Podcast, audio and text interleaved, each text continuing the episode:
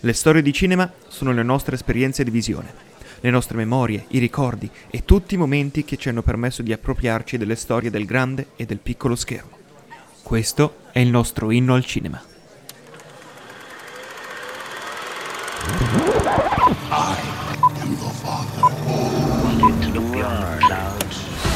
What would you say you do here? Explosions, flames.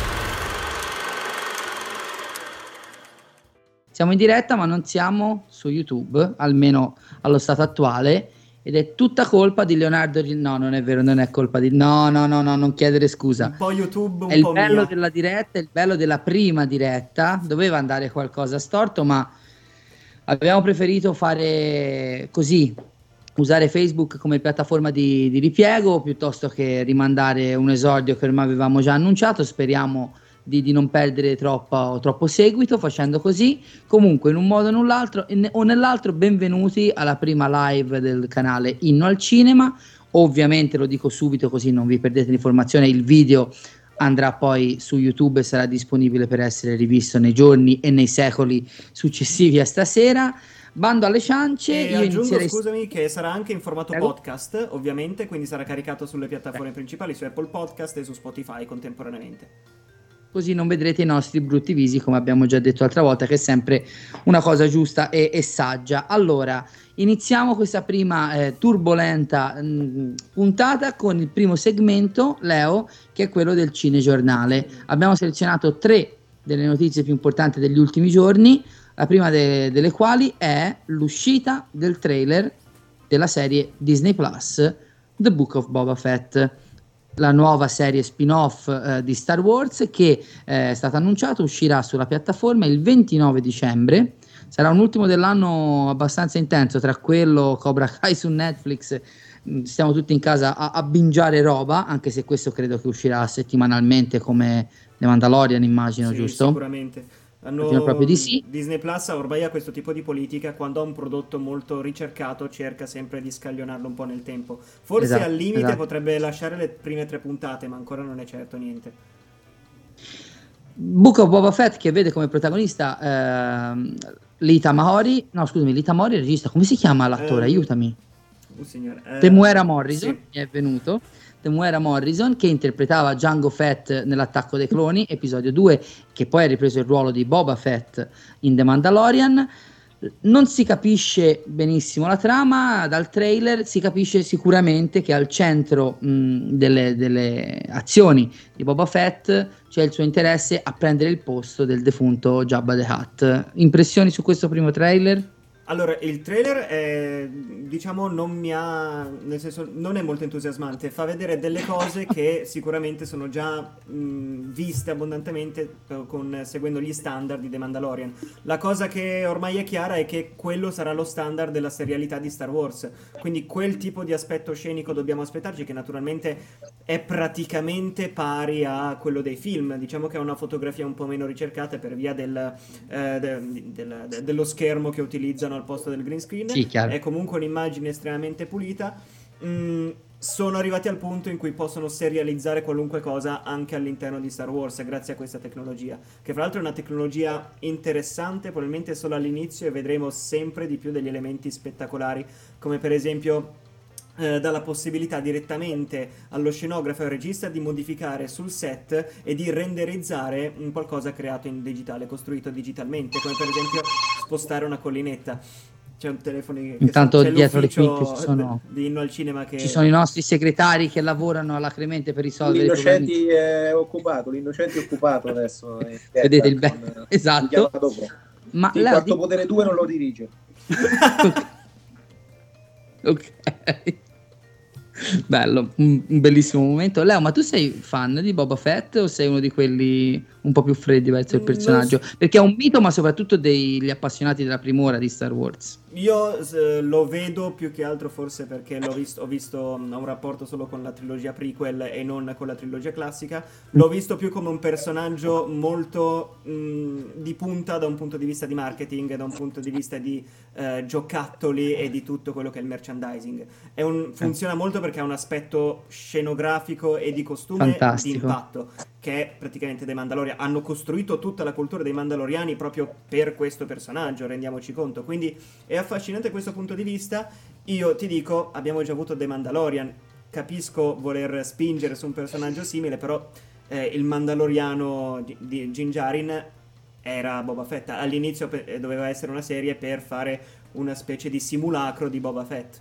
Qui abbiamo Esatto. un altro Boba Fett, quindi mi sembra un po' un rischio di, di dire Sì, sempre le sembra, sembra quasi che abbiano fatto un giro molto largo per arrivare finalmente, anche perché per anni si è parlato di un film su Boba Fett, a fare quello che i fan duri e puri volevano. A me il trailer in realtà è, è abbastanza piaciuto, dice poco, visivamente rientra nel canone, quello è vero, però mh, ho visto anche de- del- degli scorci di mondo Star Warsiano, della galassia Star Warsiana abbastanza belli di impatto. Mi interessa questa cosa, il fatto che comunque si ritorni un po' sulle orme del personaggio, al palazzo di Boba Fett, Tatooine. Vediamo, insomma, tanto come hai detto te, non si esce molto da- da- dal recinto delle idee che hanno contraddistinto The Mandalorian e gli altri ultimi progetti legati a Star Wars, però da appassionato sfegatato, forse fin troppo, la curiosità verso tutto quello che insomma rientra nel canone di Star Wars eh, è sempre alta, quindi vede- vedremo il 29 Ma dicembre. tu sei appassionato al personaggio di Boba Fett? In realtà no, Ah, ok, però anche tu. conosco persone più anziane di me perché io sono giovanissimo, non è vero, eh, che lo, lo venerano letteralmente.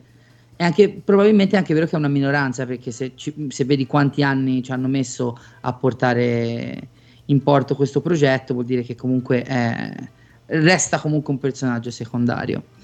Velocemente, la seconda notizia che volevamo coprire in realtà è, usci- eh, è uscita poche ore fa, l'abbiamo aggiunta in corsa, in scaletta, perché parliamo del mio tanto amato ma anche un po' odiato Christopher Nolan e del suo nuovo progetto, il film...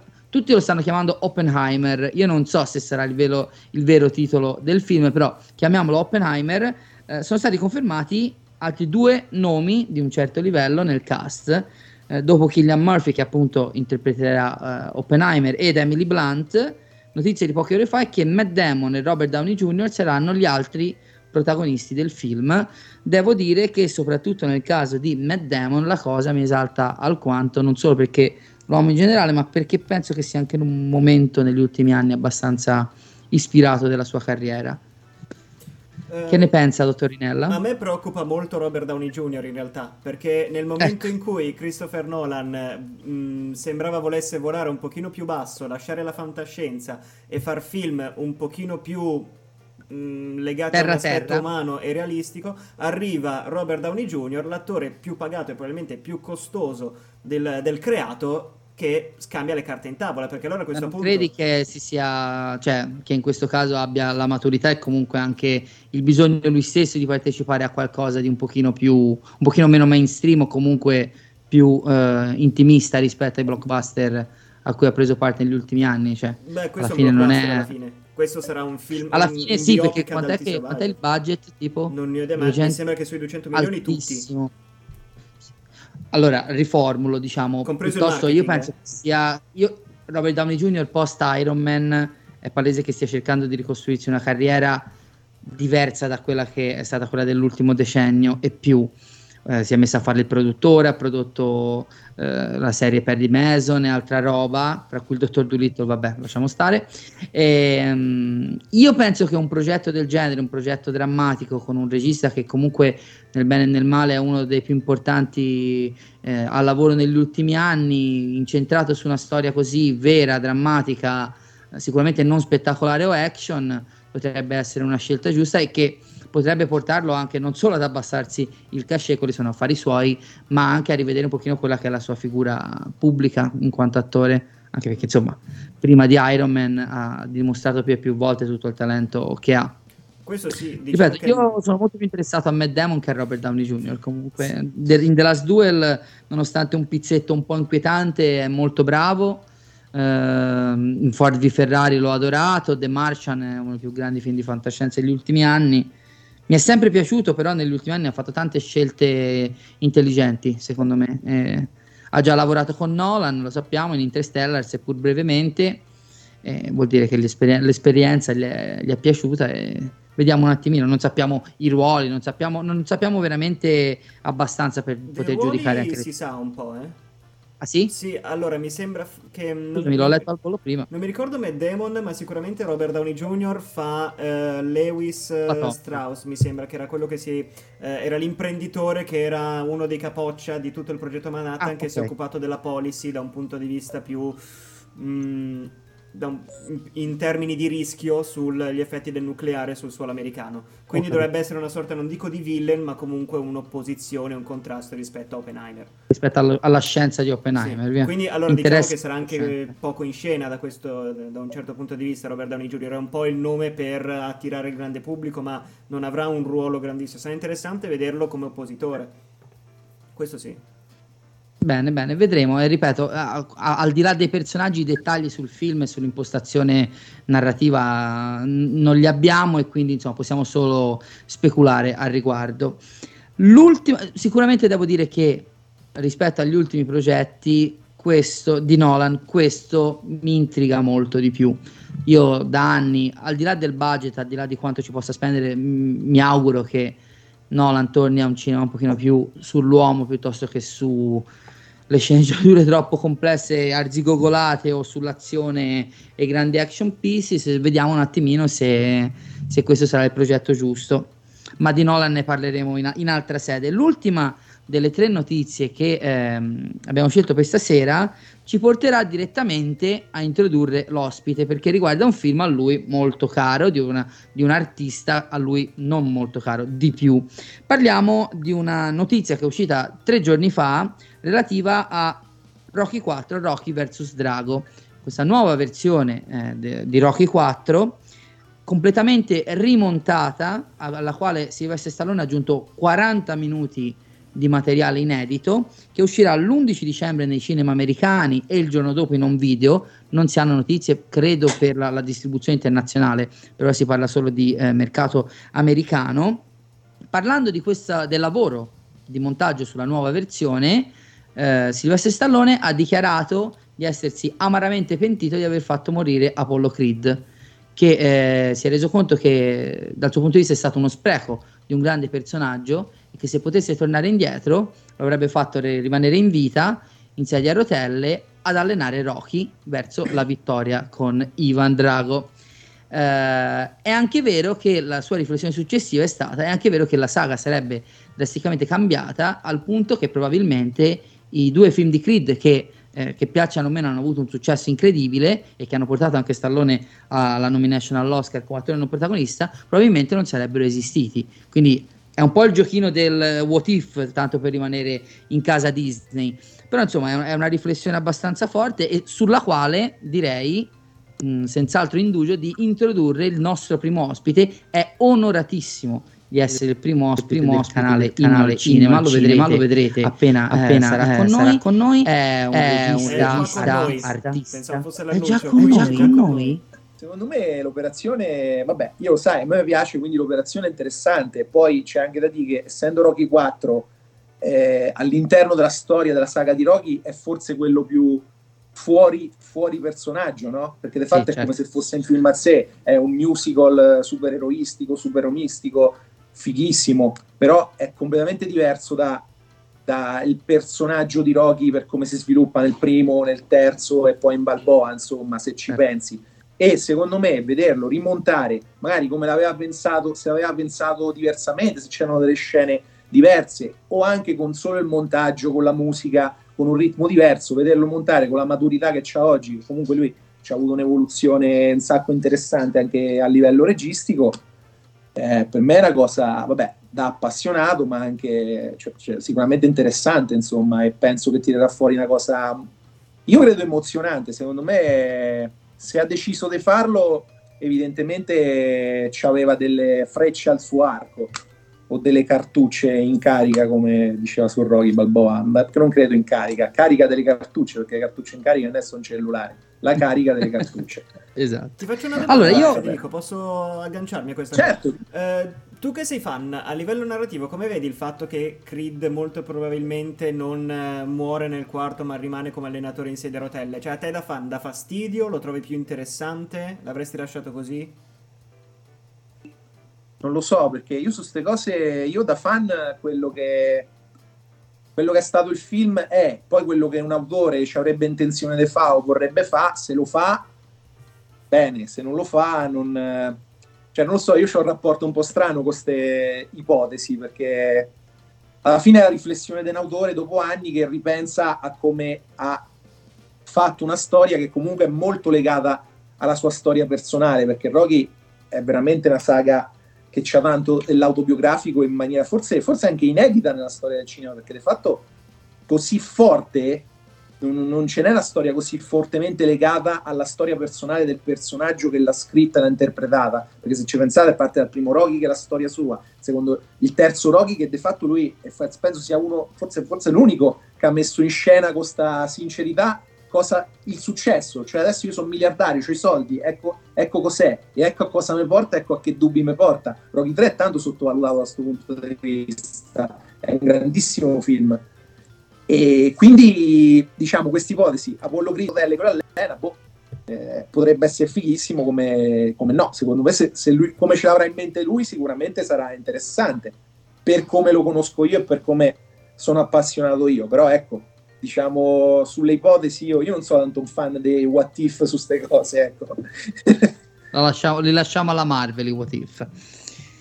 Senti Fede, arrivati a questo Bello. punto, noi abbiamo, noi abbiamo creato un format perché siamo dei professionisti, no? Assolutamente Grande. no, però nel dover strutturare una puntata... No, non te butta, non te buttaggio, quindi no. Ok, va bene, faccio, faccio finta di essere professional. Uh, no, a questo punto sarebbe il momento del questionario, ovvero noi abbiamo preparato una lista di 20 domande, non te le facciamo tutte, dalle quali peschiamo in base alla, all'ospite e eh, ne abbiamo scelte tre e vediamo un attimino come rispondi anche per poi proseguire la discussione su Rocky Creed e non solo, perché mi sono tenuto una, una domanda a parte così continuiamo. Prego. È una curiosità, non, è il saluto romano, la sinistra, è una curiosità. Sono ve- so ve- so, so 20 domande scusate, Vabbè, sono, sono 20 domande che voi avete, è una curiosità mia sul format, certo. può essere interessante per gli spettatori, sono 20 domande che voi avete preparato per ogni ospite in generale, poi le pescate a seconda di come è l'ospite, oppure sono 20, sono 20 domande che cercano di coprire un range più ampio possibile delle tematiche che noi vor- vorremmo esplorare. Perché ora stiamo okay. parlando di Rocky e abbiamo messo Rocky nelle notizie perché tu eri l'ospite e cadeva a fagiolo, come si dice. Però noi in linea di massima il cinegiornale lo, lo, lo mettiamo a parte dell'ospite. Quello okay. che però, come eh, nel primo video che abbiamo pubblicato di presentazione, a noi interessava fare con questo canale, piuttosto che il solito canale di discussione solo sull'attualità, era cercare di confrontare e comunque raccogliere più esperienze personali possibili eh, di rapporti tra le persone e, e, il cinema. Quindi diciamo, non voglio usare il termine nostalgia un po' perché so che non ti piace a te, un po' perché mi sembra anche quello sbagliato. Cioè, potrei parlare di ricordi più che altro, cercare anche diciamo percorsi comuni eh, o altrettanto facilmente completa- io e Leonardo siamo completamente diversi siamo conosciuti dieci anni fa e come tu odi me noi ci, odia- ci odiavamo a morte perché avevamo eh. una, un punto di vista completamente diverso sul cinema. E, e indovina, un po', indovina un po' nel sentimento dell'odio chi è il minimo comune denominatore. Io. Quindi io ovviamente. mi farei delle domande. Tutto torna, so, tutto torna. Te, eh? e, e quindi a noi... Te, piace questa idea, questa idea più che altro di poter partire da delle esperienze molto personali e cercare sia punti in comune tra i vari percorsi che anche appunto di, di, di diversità. Eh, quindi le domande le abbiamo impostate, poi sicuramente le, eh, ne creeremo delle altre, eh, cercheremo altri argomenti, però diciamo queste sono, sono domande principalmente legate al passato, dell'esperienza passata da appassionato di cinema del, del nostro ospite, che in questo caso sei tu quindi ora provo a farti la, questa è la più banale, sì, proprio, proprio lei, dottor Sfascia. Eh, quindi la più banale da cui partire, proprio per un discorso di esperienze fondanti, ti eh. ricordi qual è il primo film che hai visto al cinema? O almeno allora. qual è la prima, mi, primo ricordo vivido dell'esperienza della sala? No, io penso il primo film che ho visto al cinema che mi ricordo cioè, eh, credo sia stato il primo Tartarughe Ninja. Wow. Quello degli anni 90. Tra l'altro, tra l'altro, cosa che hai visto una volta era diverso, no? tu potevi entrare in qualunque momento, cioè quindi ti Esatto. portavano al cinema, lo spettacolo era iniziato, io ho iniziato a vedere il film praticamente alla battaglia finale. E poi, e poi dopo sono rimasto dentro e mi sono rivisto tutto il film. Funzionava così prima. Sì, sì, Cioè, sì. Rimanevi dentro e vedevi. Quindi eh, il, mio primo, il mio primo ricordo è quello. Io ho anche dei ricordi però di cinema estivi più piccolo, magari in vacanza al mare, forse qualche film della Disney, ma non, non ho ricordi. Cioè, io se ti dovessi dire il primo ricordo proprio vivido che mi ricordo è questo, proprio Tartarughe Ninja, primo che poi ero appassionatissimo e ero impazzito a vedere. Cioè, io mi ricordo proprio il faccione di Splinter, questo topone in animatronic pazzesco, eh, tirava sulla testa gigante, entravo con tutta sta gente, ti ammassati perché Eri già grandicello, eh, sfascia. sì, ma io ci sono andato, ma io guarda che ci sono andato tardi al Sì, ci- eh. cioè io non vedevo tanto in televisione film, al cinema non, perché io comunque mh, vabbè, per motivi anche familiari, così non è che c'era tanto o come tempo, o possibilità, non c'era cinema, non, io non vengo da una famiglia, diciamo, che magari aveva la tradizione di andare a vedere i film al cinema o particolare cinefilia, anzi niente, eh, e quindi sì, cioè nel senso io ero appassionato di Tartarughe Ninja, fanno il film, sono portatemi a vedere il film e ci sono andato. Questo E vuol dire da che me- non mi ricordo. Sì, sono andato al cinema prima di te, nonostante fossi più giovine. Sì, questo sì, mi ma io, ripeto, io so, io eh, non so. Il mio primo film è Batman di Tim Burton, quindi è l'anno prima, se non sbaglio. È 89, sì. Eh sì, pare, forse un pochino 89. dopo in Italia.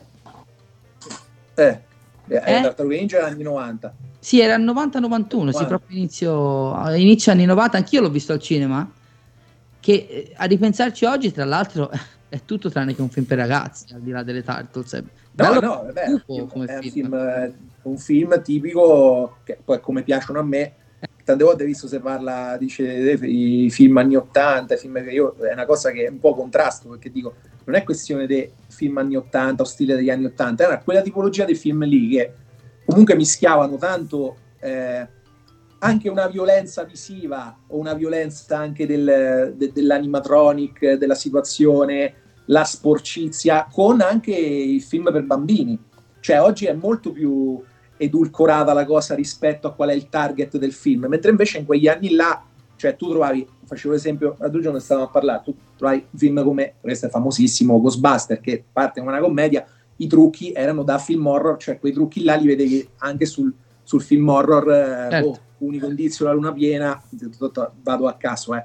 Cioè, vedi, o che ne so, Guerre Stellari stesso, che hai detto prima, no? Se, se pensi sul ritorno dello Jedi quando Luke va da Jabba the Hutt, no? Che lo accoglie quel personaggio che ha quel cazzo in testa che gli gira intorno, Bib non so si chiama. Fortuna, Eh, Fortuna. Fortuna, che il nome del cazzo. Esatto, tra l'altro.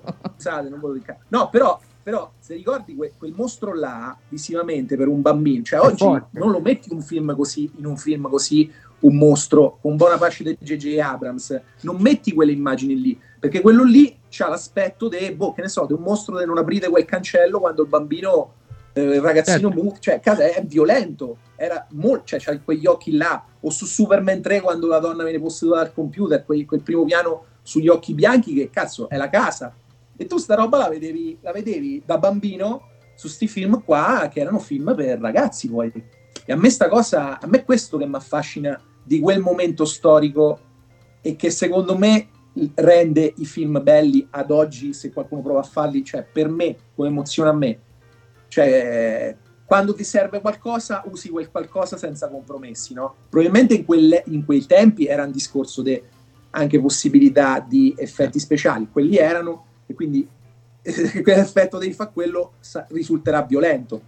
Però secondo me gli davano una forza e una anche una, sorta, una sensazione terrena, paradossalmente, al fantastico, che secondo me l'avevamo completamente persa per come il gusto mio, per come vivo io i film, per come vivo le storie e come cerco insomma di mh, raccontarle. E quindi a me Tartaruga Ninja no, non era a livello visivo, per eh, ma tant'è che è il migliore ad oggi, eh. secondo me quello è il miglior film su Tartaruga Ninja, insieme paradossalmente a quello su- in computer grafica del 2007, secondo me che è bellissimo.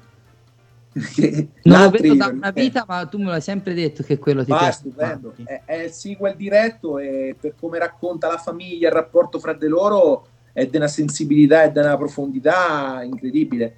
Bello, bello quello. Però il primo è proprio bello perché quando c'è le arti marziali, le arti marziali, quando c'è la violenza, cioè Raffaello lo pestano e cazzo, è violenta quella Eh sì, scena. là. esatto, esatto. È una figata.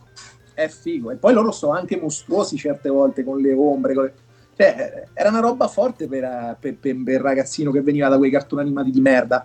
Che erano orribili i cartoni animati. a parte Sì, però io ci sono cresciuto, quindi insomma, tanto. Eh, lo so anch'io, però erano Eh, oh, certo. Cioè, la No, serie, bella sulla ovviamente, ovviamente. è quella dei primi anni 2000. Quella è figa.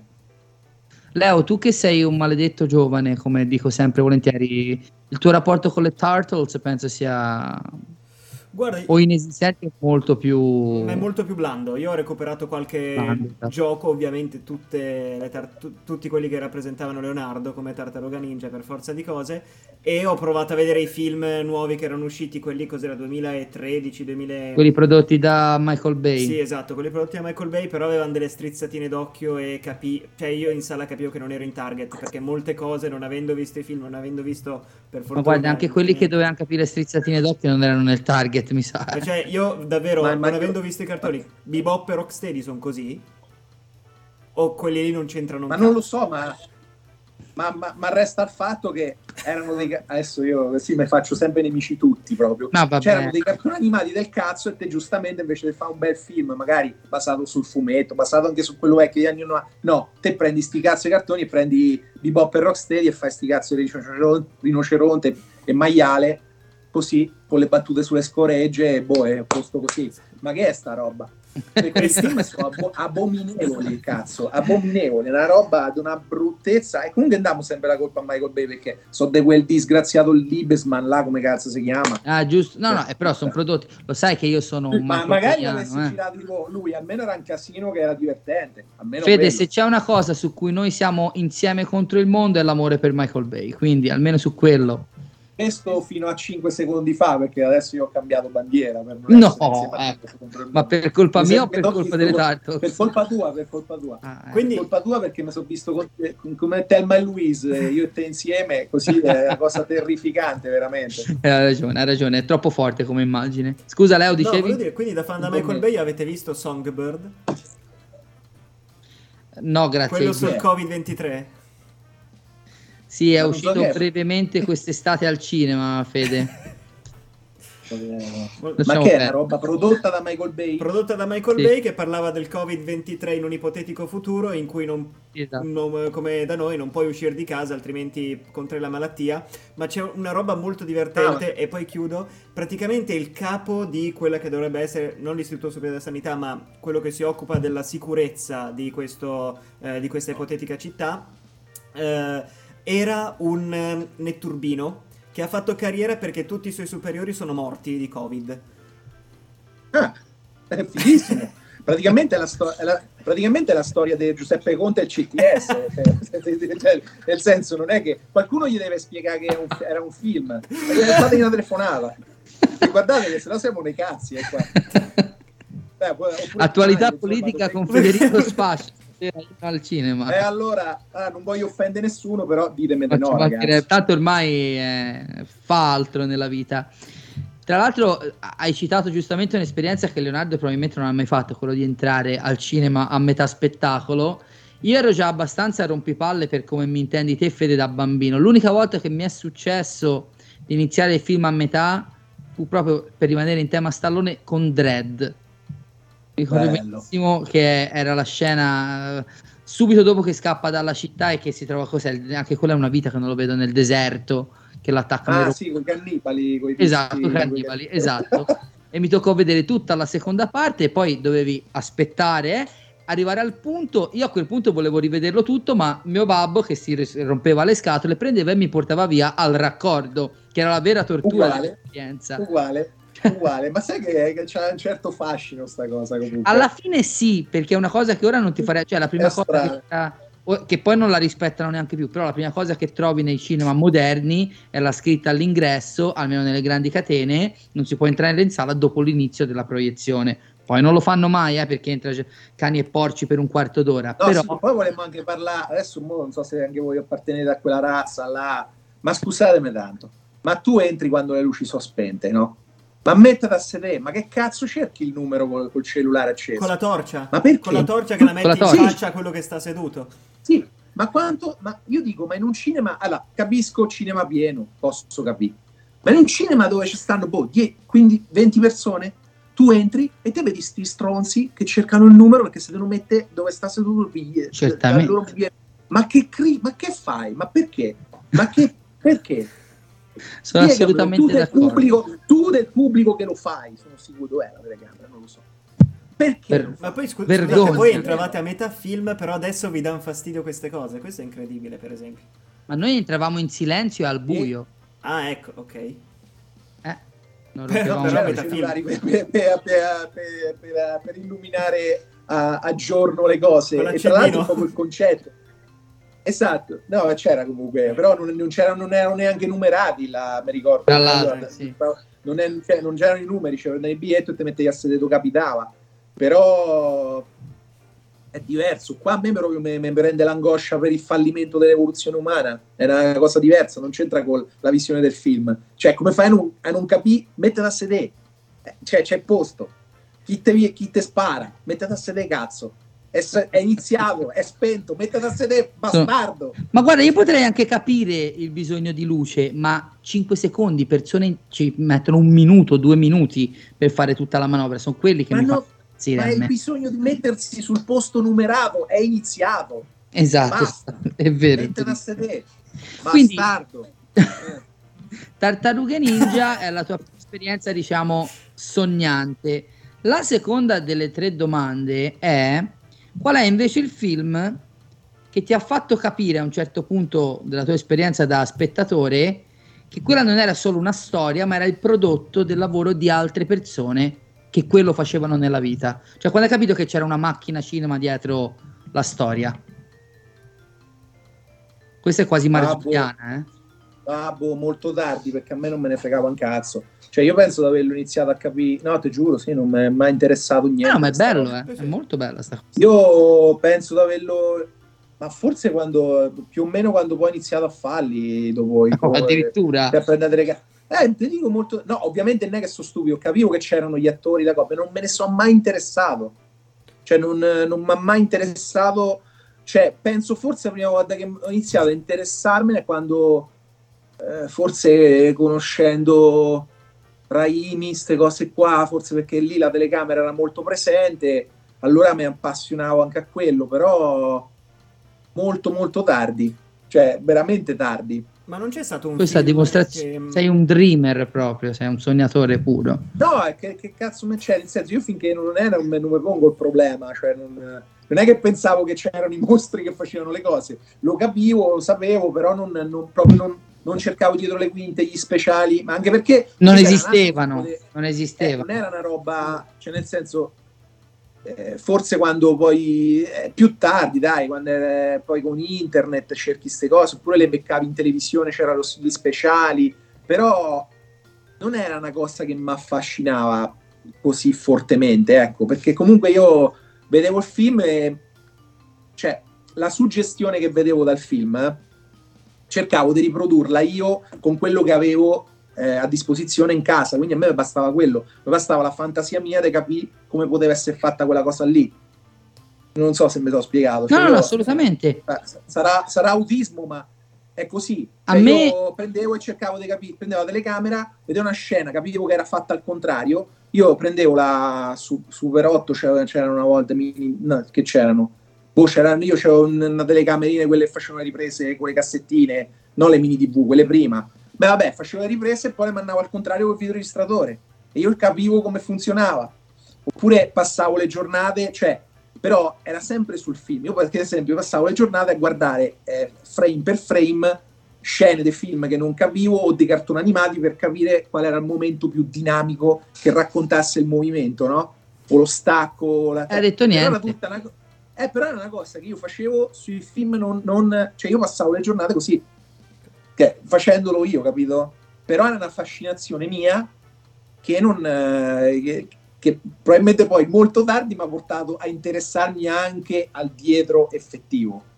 Mm. Però ci sono arrivato tardi, ecco. Hai ragione, hai ragione quando dici che era anche difficile all'epoca accedere ai dietro le quinte. Ora su ogni DVD, anche quello Beh, più sì. 5 minuti Eh, di, certo. di dietro le quinte c'è più o meno. Io, per esempio, mi ricordo nel 93, forse no, no, 94, quando passarono per la prima volta su Telepiù Jurassic Park. L'evento per me fu che dopo c'era un documentario di 45 minuti che si trova tuttora sul DVD e sul Blu-ray.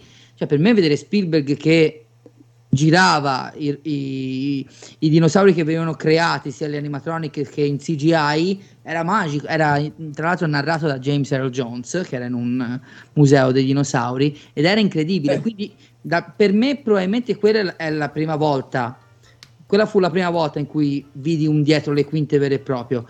Poi da un punto di vista di interesse tecnico, eh, probabilmente è sempre Spielberg con Salvate il soldato Ryan.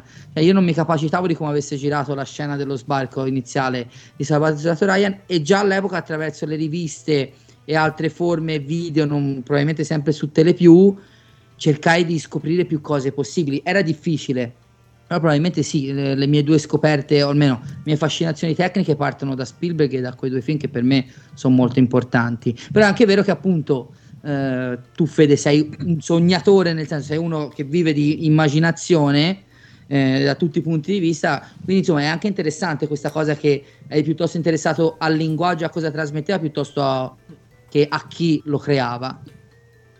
Cioè, sì, nel senso ci sono arrivato, cioè io ar- cercavo, arrivavo a capire come era stato fatto, però fa ride, però con la roba, cioè a casa. No, Ecco, invece è, mo- è molto interessante. Pensa a tutti i giovani Cioè, di oggi che invece possono fare quelle cose magari e non hanno lo stesso tipo di curiosità e quindi mm, non riescono a sfruttarle. Non, non sto facendo esempi pratici, cioè, concettualmente, tipo Rinella, per esempio. Rinella Eh, è beh, un competente, no? Lo sappiamo. Quindi- Ma perché lo devi trattare male? Smettila. perché cioè. si è indicato da solo, io ho seguito la gag. eh, perché c'è Eh, questa vabbè. alchimia, no? Eh, È, è che stasera mi devo sentire un po' liberato da questi maltrattamenti e quindi io maltratto lui, sai, no? Eh, È una scala. È proprio veramente cioè, allucinante. Proprio la Esatto. violenza genera violenza. C'è niente Esatto. da fare. Esatto, esatto. Io a tal proposito Lu- volevo ah? chiederti, agganciarmi sempre a questa Ah, scusami, domanda, eh, volevo chiederti se invece c'è- qual è stato il primo film che hai l'hai seguito completamente, dall'annuncio alla produzione fino alla distribuzione. Cioè tu hai sentito magari la notizia, stanno facendo il film su questa cosa qua, tu hai detto cazzo che figata, mi piace sto regista e hai seguito tutta la produzione tramite internet, i giornali. Ah, io costo, no, te lo dico, questo sì me lo ricordo, cioè, io proprio perché proprio impazzito lo aspettavo da dieci anni e poi lo fe- è il primo Spider-Man. Ok. Io non solo, Eh. ma io proprio mi disegnavo, ho saputo che c'era Raimi, mi, diseg- mi disegnavo le scene, le cose, cioè io c'ho, c'ho- cioè, cioè io c'ho, c'ho Spider-Man come lo immaginavo che avrebbe fatto, che, che sarebbe stato il film. E ho dieci anni che dai giornaletti leggevo che andava fatto sto film. Quando lo annunciarono che poi c'era internet per appunto, che lo faceva Raimi, io ero impazzito perché proprio ero seguito tutto. Tra l'altro, sai che la, la scena del bacio a testa e giù l'avevo disegnata io? Dai, Giuro, giuro su stallone. Te lo tu giuro. ce li hai ancora quei disegni, Federico? Da qualche parte sì. Cioè, troviamoli, qualche parte sì. facciamo un Te li cerco. Quanti anni avevi? Facciamo un far ridere. sul... Poi, fa- poi non solo, avevo fatto anche, vabbè, quello però era Spider-Man perché pensavo, dico, cazzo, dovrebbe fare così. C'era Spider-Man 2099, fumetti, dico, cazzo, io la prima scena dell'uomo ragno del film che dovevo fare l'avevo disegnato con eh, gli artigli attaccasse. Chiaro? Quindi perché, perché dico che secondo me cinematograficamente è più figo. E io ero impazzito, proprio quello proprio l'ho seguito tutto, me lo so disegnato, lo- eh, che proprio l'aspettavo. Mi ricordo sono andato a vedere, adesso faccio un cazzo alla gente, però io a Milano, stavo a Milano io all'epoca, e praticamente in un cinema facevano per Final cazzo Fantasy. No, no, no, No, per- eh, dopo questo, eh, praticamente dopo che usciva il film che sono andato a vedere Final Fantasy proprio per vedere il primo trailer, quello delle gemelle, che è un pazzito, figa- e poi- dopo infatti neanche ho visto tutto il film perché tanto mi stavo annoiato, mi dispiace ma me ero no, è brutto cazzo forte. eh, Final Fantasy. Però, però, cazzo, veramente, eh, c'era sto, praticamente il primo trailer avevo saputo che quello con eh, un po' di trama, no? Sapete chi sono, volete sì, sì. sapere la mia storia? Non so perché in un cinema di questi che non erano catene o erano... Cioè, non so, l'avevano montato prima del favoloso mondo di Amelie. mi pare, una cosa del genere. Io sono andato a vedere quella, quel film eh, per vedere il trailer di Spider-Man. Tra l'altro, doppiato da un altro doppiatore. Lui era, lui era, aveva la voce Eh. diversa da quella che stava pure nel film. E io c'ero andato per quello. A me da me non me ne fregava un cazzo, per fortuna. Però, poi Delicatessen è bellissimo. Io me lì, però, non c'ho proprio non c'ho il cuore. Però, eh, eh, io proprio quindi Spider-Man proprio l'ho, l'ho seguito tutto perché proprio io eh, ero impazzito. Era una cosa che proprio a me mi, dava una gioia, una felicità, quella roba là. E poi mi è piaciuto da morito. Cioè, ho visto, mi ricordo, cioè, ma non so quante volte l'ho visto al cinema. Ero, ero- ero proprio in estasi io perché sono andato a vedere, vabbè, quello non è brutto, però io andavo a vedere i film per vedere i trailer. Cioè, ho saputo che facevano il trailer nuovo su Panic Room. Io sono andato a vedere Panic Room per vedere il trailer nuovo, dove lui schivava le, le lame dei Goblin. Ero impazzito io. Ecco, quella è l'unica, penso sia l'unica volta che ho fatto, che ho fatto sta cosa. Tra l'altro a Milano facevano le pubblicità giganti, i manifesti sui, sui palazzi, fotografavo tutti. Io proprio ero... Non è che c'erano i cellulari, con la macchina fotografica per fotografarli. 20.000 lire di, di, di rullino di foto Sì, di sì. di Spider. Questo, questo lo fai perché non c'hai una vita, non c'hai la figa, non c'hai niente. Quindi tu Diciamo Cioè, che diciamo anche la, ver- diciamo anche Raimi la verità, fatto stiamo, stiamo glorificando sta roba, ma parliamoci chiaro. Ecco. Dottor Sfascia, siamo su un canale che si chiama Inno al Cinema, al di là del triste gioco di parole, di questo dobbiamo parlare. Diciamo che Spider-Man ti ha reso per un periodo della tua vita triste quanto Michele Innocenti in tutto il No, eh, no, non, a que- non a quei livelli, no, assolutamente, provato. però, fatto, però diciamo a- a- appassionato, ecco, Appassionato. Molto, molto, molto coinvolto. Io, io in questi giorni, nelle ultime due settimane, ho iniziato sul canale di Mattioschi, che saluto, una rassegna, facciamo la rassegna delle saghe. E abbiamo proprio iniziato settimana scorsa con Spider-Man, Fiera delle eh, saghe. quindi l'istorico eh, delle saghe, Rinella su via. E, e proprio la settimana scorsa raccontavo che io, da ragazzo, io ho iniziato a leggere fumetti da grande, da ragazzino non ero per niente affascinato a- a- al medium e mi ricordo che quando andai a vedere Beh, Final Fantasy... ma cos'è? Eh? Ma cos'è? Ma dai, dai, vai, vai, va bene, vai. Eh, mi ricordo appunto un'esperienza importante per me, nonostante non fossi appassionato, fu vedere il trailer del- di Spider-Man davanti a Final Fantasy. Che ne- io appunto non lo potevo sapere che lo stavano girando quando mi trovai davanti alla mega ragnatela tra le Torri Gemelle in un trailer che poi tristemente è diventato leggendario perché per anni non lo si è potuto vedere. Mi esaltai tantissimo. Infatti, nonostante l'abbia tra virgolette criticato settimana scorsa, ma non perché non mi piace, ma per fare un pochino per trovare il pelo nell'uovo di un film che amo tantissimo. Eh, insomma, Spider-Man a me piace di più il secondo, sinceramente, dei tre di Raimi. Tu sei di quella. Ti piace. Ma per me, senti, per me a modo loro sono tutti belli. Il, te- il secondo è sicuramente quello più bello, più compiuto, più forte, perché comunque è, è scritto da un premio Pulitzer, eh, a me, me sembra, no? È scritto, cioè, comunque c'è una produzione che ormai aveva visto che gli incassava quello, ci hanno buttato di tutto, c'è, c'è, c'è un cattivo pazzesco, c'è il rapporto tra loro due che è perfetto, il rapporto tra il cattivo e l'eroe, so- sono antitetici, no? Cioè c'è questo discorso sulla, sulla responsabilità no? e sulla rinuncia, cioè è un film che è stratificato, studiato e strutturato bene e fatto con i, con i mega soldi. Quindi cazzo, sti cazzi che, che è migliore, che è il migliore. Il terzo lo difendi? Il terzo, il terzo io l'ho sempre difeso dall'inizio, ma No, no, anch'io. eh, Cioè, io penso sia ci abbia un grosso, cioè nel senso, la cosa interessante del terzo è che cambia completamente, cioè secondo me è, è- è l'armata delle tenebre dei, dei supereroi, nel senso è quella roba là. C'ha, e c'ha soprattutto c'ha di particolare ed interessante quando l'ho visto io, che però è straniante per chi lo guarda, mentre il secondo e il primo hanno proprio eh, il respiro del cinema classico hollywoodiano, della storia classica hollywoodiana, perché sono molto classici, proprio come sviluppo, Certo. come respiro e tutto. Arriva il terzo che probabilmente con era partito così, poi ci hanno infilato a forza Venom, ci hanno infilato a forza quell'altro e praticamente c'ha il ritmo del fumetto. Del fumetto proprio due pagine succede questo, due pagine succede quell'altro, facci caso, è così, due pagine facciamo vedere il rapporto a Mary Jane e Harry, due pagine loro due che combattono, poi lui c'ha l'incidente, poi È così, boh, boh, boh, boh, boh, boh, boh, boh, boh, boh. Io l'ho trovato un sacco divertente, invece so, eh, sicuramente in linea con gli altri è, è fuori, è fuori ritmo e, qui, e questo è un problema. Cioè, mh, però, cazzo, registicamente, che, cazzo gli vuoi dire a quel film? Niente c'ha delle niente. scene incredibili, c'ha delle scene... Ah, poi secondo me c'ha il finale più bello di tutte e tre comunque. È bellissimo, sì, è bellissimo. Fine- Per me il finale con loro che fanno pace, che si danno mano eh, e finisce in quel modo è di una bellezza e secondo me se non rompevano tanto il cazzo con Venom veniva proprio un bel film sul perdono. Sono d'accordo. È Venom Perché- la mina vagante del film che l'ha voluto il produttore palesemente attaccato con lo sputo. Insomma. Sì, sì, è attaccato con lo scudo, cioè, non- cioè, quello è un film che tematicamente, che poi vabbè, sti film qua, prima del Marvel Cinematic Universe, degli universi condivisi, seguivano il classico cammino dell'eroe, no? Cioè quindi la nascita dell'eroe, la messa in discussione dell'eroe e l'eroe che affronta se stesso, le Certo. sue ombre e ne deve uscire, e ne deve uscire, cioè, proprio è per quello che funzionavano questi film. Seguono sempre, i film belli di questo tipo seguono sempre questo schema qua. E quello era, solo che l'hanno incasinato.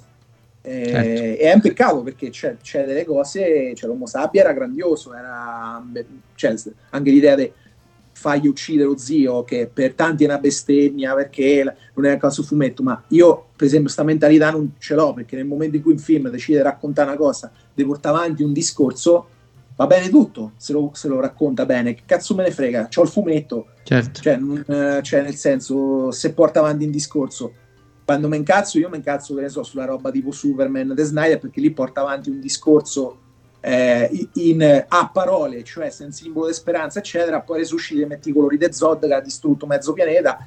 E boh, infieri- infierisci sui nemici a terra, distruggi le cose, Pensavo, torna con quello che racconti.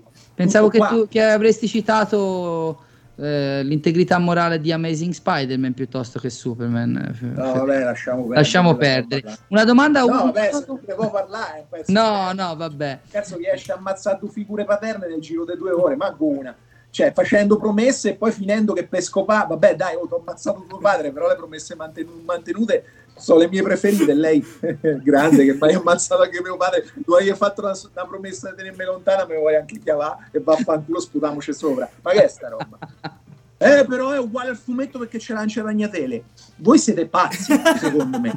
Poi dopo, Ah, oh, ascolta, questa è un'idea mia perché io ci ho litigato mille volte. Io non so che fumetti leggete voi, che avete letto. Io so semplicemente che è un film che parla di responsabilità, proprio neanche te parla il fumetto, parla di responsabilità e ci mette in mezzo dei lutti, delle perdite. Puttana Eva non può contraddire sto concetto ogni tre secondi, con la scusa che lui sta crescendo nel sequel crescerà. Ma che vuol dire? Anche perché poi non è tanto cresciuto. Che ci hanno messo una pezza facendo apparire il fantasma del padre sul secondo che ogni volta gli fa così. No, no, no, no, no. Ma che è quella roba là? No, no, eh, però te l'avevo detto io, eh. Che bellezza, che bellezza. Meno male che gli anni, che, che il passare del tempo ha, ha ridimensionato quella roba. Un'ultima domanda su Spider-Man, visto insomma la No, passione. poi ah, sia mostri. chiaro, c'ha un cast bellissimo, eh. Andrew Garfield fighissimo, eh, lo zio Ben Martin Sheen era fighissimo. Il cast Emma era fighissimo. Stone. Non, non, non mi piace, Emma Stone secondo me era meglio come Mary Jane che era perfetta, però Eh sì, va effetti. bene, comunque sono tutti, sono tutti belli, cioè non è quello, è proprio, eh, lo vedi che, madonna ragazzi. Allora, noi dovevamo guardare al passato, però inevitabilmente in questo caso si ricollega al presente. Ti faccio la domanda pesante. Qualora, qualora parliamo di possibilità, non di certezze, lo Spider-Man di Maguire dovesse tornare nel nuovo Spider-Man che esce a dicembre, l'idea ti Eh. intrigherebbe o ti fa un po' paura come ripescaggio, un po' sciacallaggio? No, eh, no, a me mi intriga perché comunque so, cioè a parte a me i John Watts piace e gli Spider-Man questi da Disney mi sono piaciuti tutti, Anche a sono me. proprio belli, Anche a me, me. sono d'accordo. Secondo È una posizione impopolare questa, eh, Fede. non me ne frega niente. Cioè, No, cosa- certamente. cioè, loro hanno, hanno cambiato tutto, però il cuore del personaggio l'hanno azzeccato alla perfezione. Cioè, è molto, è paradossalmente è il rovescio della medaglia dell'approccio di Raimi, no? che era un film eh, per l'appunto cammino dell'eroe supereroistico, cosa che trattava elementi umani, invece qua è una commedia per di ragazzini con eh, ogni da- elementi supereroistici. Se ci pensi, gli elementi supereroistici sono accessori qua. È bellissima sta cosa, è fighissima. No, sono d'accordissimo, infatti anche a me sono piaciuti entrambi, sono molto curioso. Io ho deciso mesi fa, ne parlavo appunto oggi Poi- da Mattioschi, ah, di interrompere le pippe mentali, sia personali che intorno a me su ma ci sarà Goblin, ci sarà Spider-Man, ci sarà Maguire, Garf- Garfield. Io voglio andarmi a godere un bel film di Spider-Man. E sperando che qualora dovessero tornare questi personaggi siano riportati sullo schermo con passione e non solo appunto come un ripescaggio quasi feticista. Dica. Poi se vuoi la mia, che, che hanno iniziato a giocarsi il multiverso, e a- cioè a riprendere roba che la Ah. gente conosce, nostalgica, è un segno molto brutto, eh. Eh sì, me. però è anche, è anche uno strumento narrativo che gli, pro- gli dà infinite possibilità. Sì, sì, però è un segno brutto perché vuol dire che lo so, cioè nel senso ci stanno a credere meno anche loro perché cioè tu se ci pensi la, cioè loro se stanno a giocare discorso del riprende delle cose su cui ci hanno già visto che hanno perso i personaggi forti che hanno costruito in dieci anni sono partiti a giocarsi delle cose su cui il pubblico è già legato Io non credo sia quello il punto, però, perché comunque ci sono sei villain in un film. Sarà tosta gestire sei villain. Secondo me è poco più di una comparsa. Tutti quanti, perché tutto sarà concentrato su Doctor Strange e Spider-Man. La- L'MCU si può dire tutto sull'MCU, ma non è stupido da questo punto di vista. Anche perché io sono No, no. convinto fino alla fine che non ci saranno Tobey Maguire e mm, Andrew Garfield. Secondo me lui andando da una dimensione all'altra si guarda allo specchio e si vede nel corpo degli altri Spider-Man. Questa può essere un'ipotesi, ma è anche una furbata perché tutte le volte che l'MCU ha parlato di multiverso ci ha preso per il culo. Quicksilver con WandaVision, il secondo Spider diceva che c'era Mephisto. Mephisto, ci ha sempre preso per il Eh, culo. Mephisto, scusami, Mysterio, scusami, Ehm, eh, lapsus. Eh, anche, anche Mephisto, tra infatti- l'altro. Sì, anche. Eh, infatti, infatti, guarda che il discorso mio cioè, non era sulla, su come funziona. cioè, io sto, sto dicendo che se li giocano per agganciare. Sì, Cioè, sì, sì, certo, come certo. mi marketing. mi sta un po' preoccupante. Perché, eh, esatto, io quello Ok, dicevo. allora sì, sì, Mi fa- assolutamente. cioè, quello mi- no, no, no, non sul film, scusate, mi sono spiegato male. Mm. Dico, il fatto che hanno iniziato a puntare su sta cosa per... Cioè, mi fa, me fa sentire quanto... Cioè, forse un pochetto di paura sul fatto che se sono tolti i personaggi forti ce l'hanno. Perché te fa pensare che così, cioè, appena finito che Tony Stark, Capitan America, via, quelli, quelli forti, perché quelli forti, Tony Stark poi...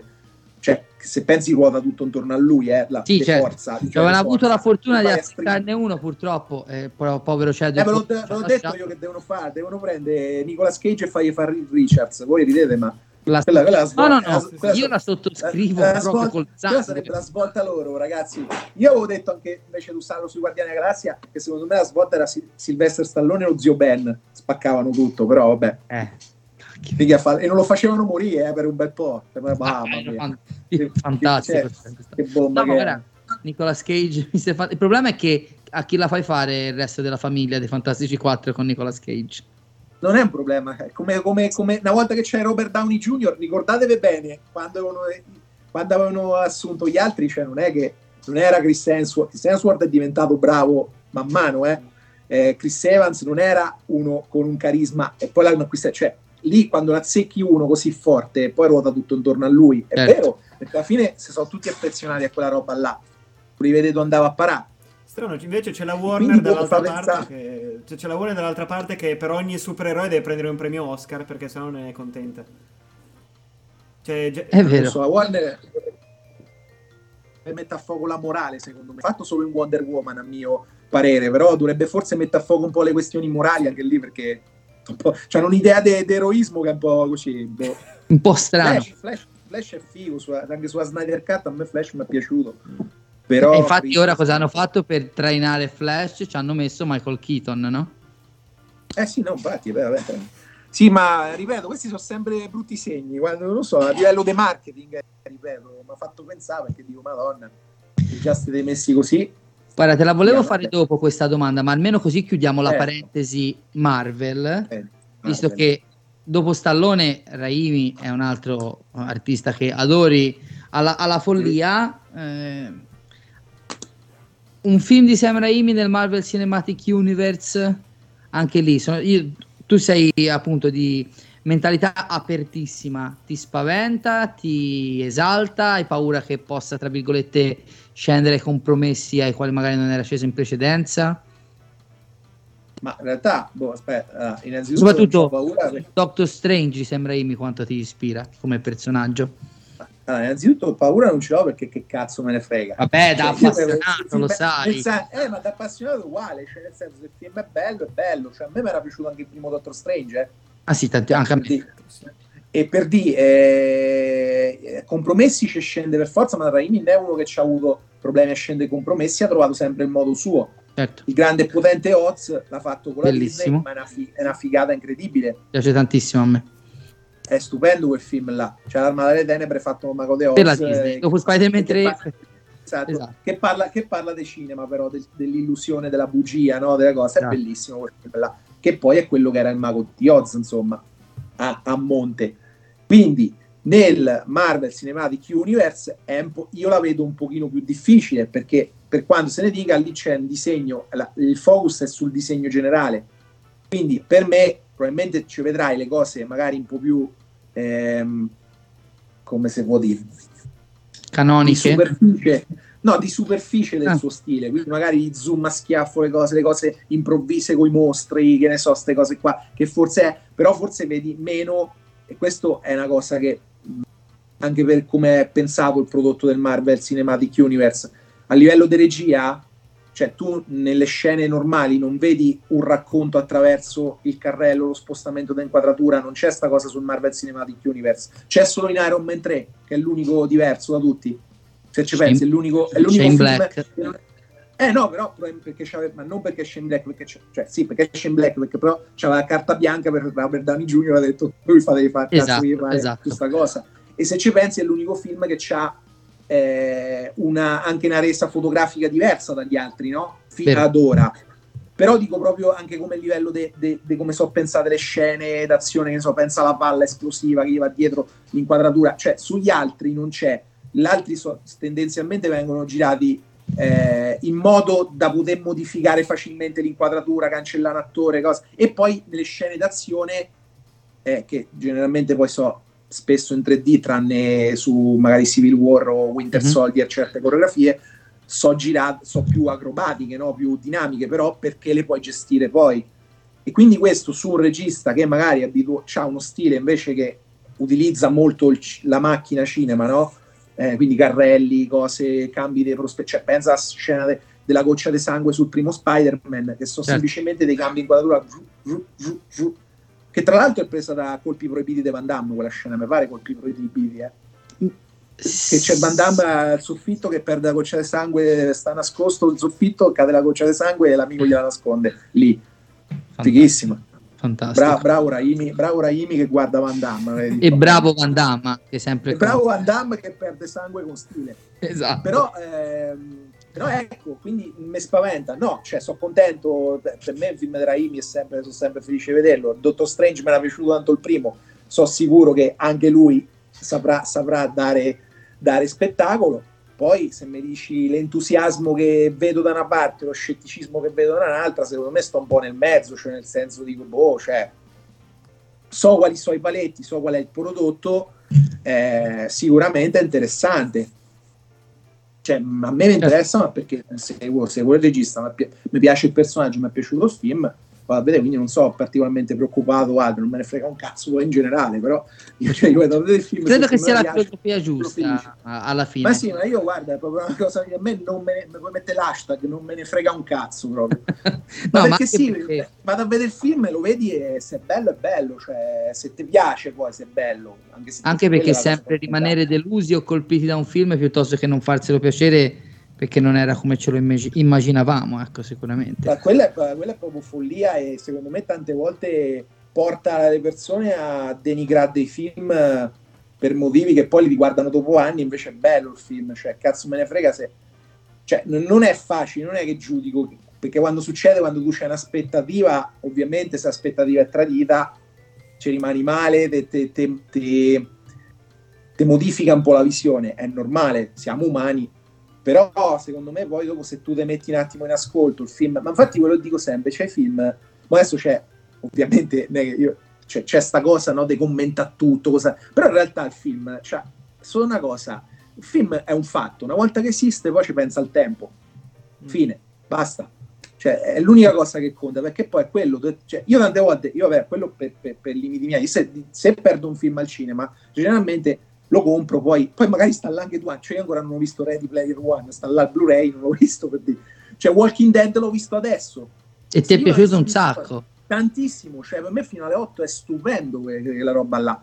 Ma la 8 c'è il finale, secondo me, poi non, cioè, mi sembra ridondante dopo, però cioè, è bello vederlo, cioè, e, e, vi dico che anche, cioè, l'ho sempre pensato, ma anche provandolo sulla mia pelle, perché sto un po' fuori, hai visto dalle dinamiche dei commenti, sì, sì. delle cose, cioè, mi accorgo che tante cose che, che io magari sento demolì o sento in, eh, esaltare, cioè a vederle dopo tempo e a vederle per quello che so, tranquillo, quando proprio mi via l'ispirazione c'ho voglia, perché io faccio così, io ho voglia, lo, lo vedo. Come hai detto, mi hai detto l'altro giorno che hai visto un mese fa, due settimane fa, The Departed per la prima volta. Eh, non l'avevo mai visto, è stupendo.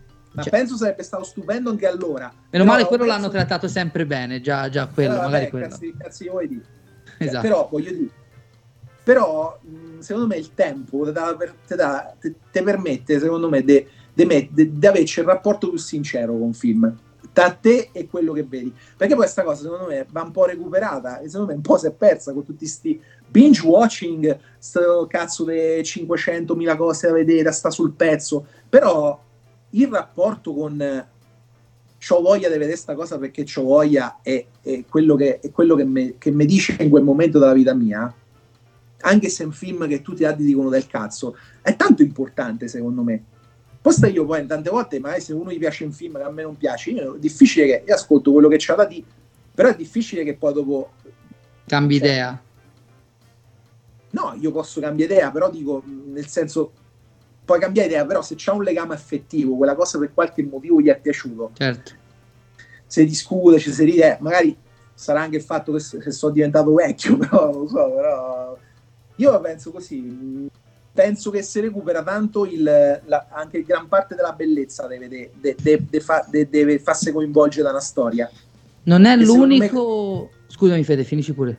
Certo, no, ho finito, io ho finito. No, no, dicevo, non è l'unico caso eh, che mi è successo di, di, vedere, però emblematico di questa dinamica e che porta sempre a esempio un film che all'epoca fu sottovalutato e spesso anche scimmiottato da molti e che poi ora, eh, più di 15 anni dopo quasi, eh, è considerato un capolavoro, comunque un grandissimo film, è il King Kong di Peter, di Peter Jackson. Io mi ricordo che all'epoca fu massacrato perché probabilmente c'era l'aspettativa post Signore degli Anelli, post tutti gli Oscar vinti, tutta la mania legata e fu preso come il giocattolone tutto digitale che non parla di niente, quando in realtà anche quello è una riflessione sul, sulla magia del cinema, delle storie e della fantasia personalissima camuffata da blockbuster da 300 milioni di dollari. Ci è voluto 15 anni perché la gente se ne accorgesse. Eh, però è così. Cioè, quando, quando tu... Guarda, è come dice Stallone, se parli non ascolti, eh. Eh sì. Eh. Se parli non ascolti. Rinella invece Parlate... ascolta, perché non parla?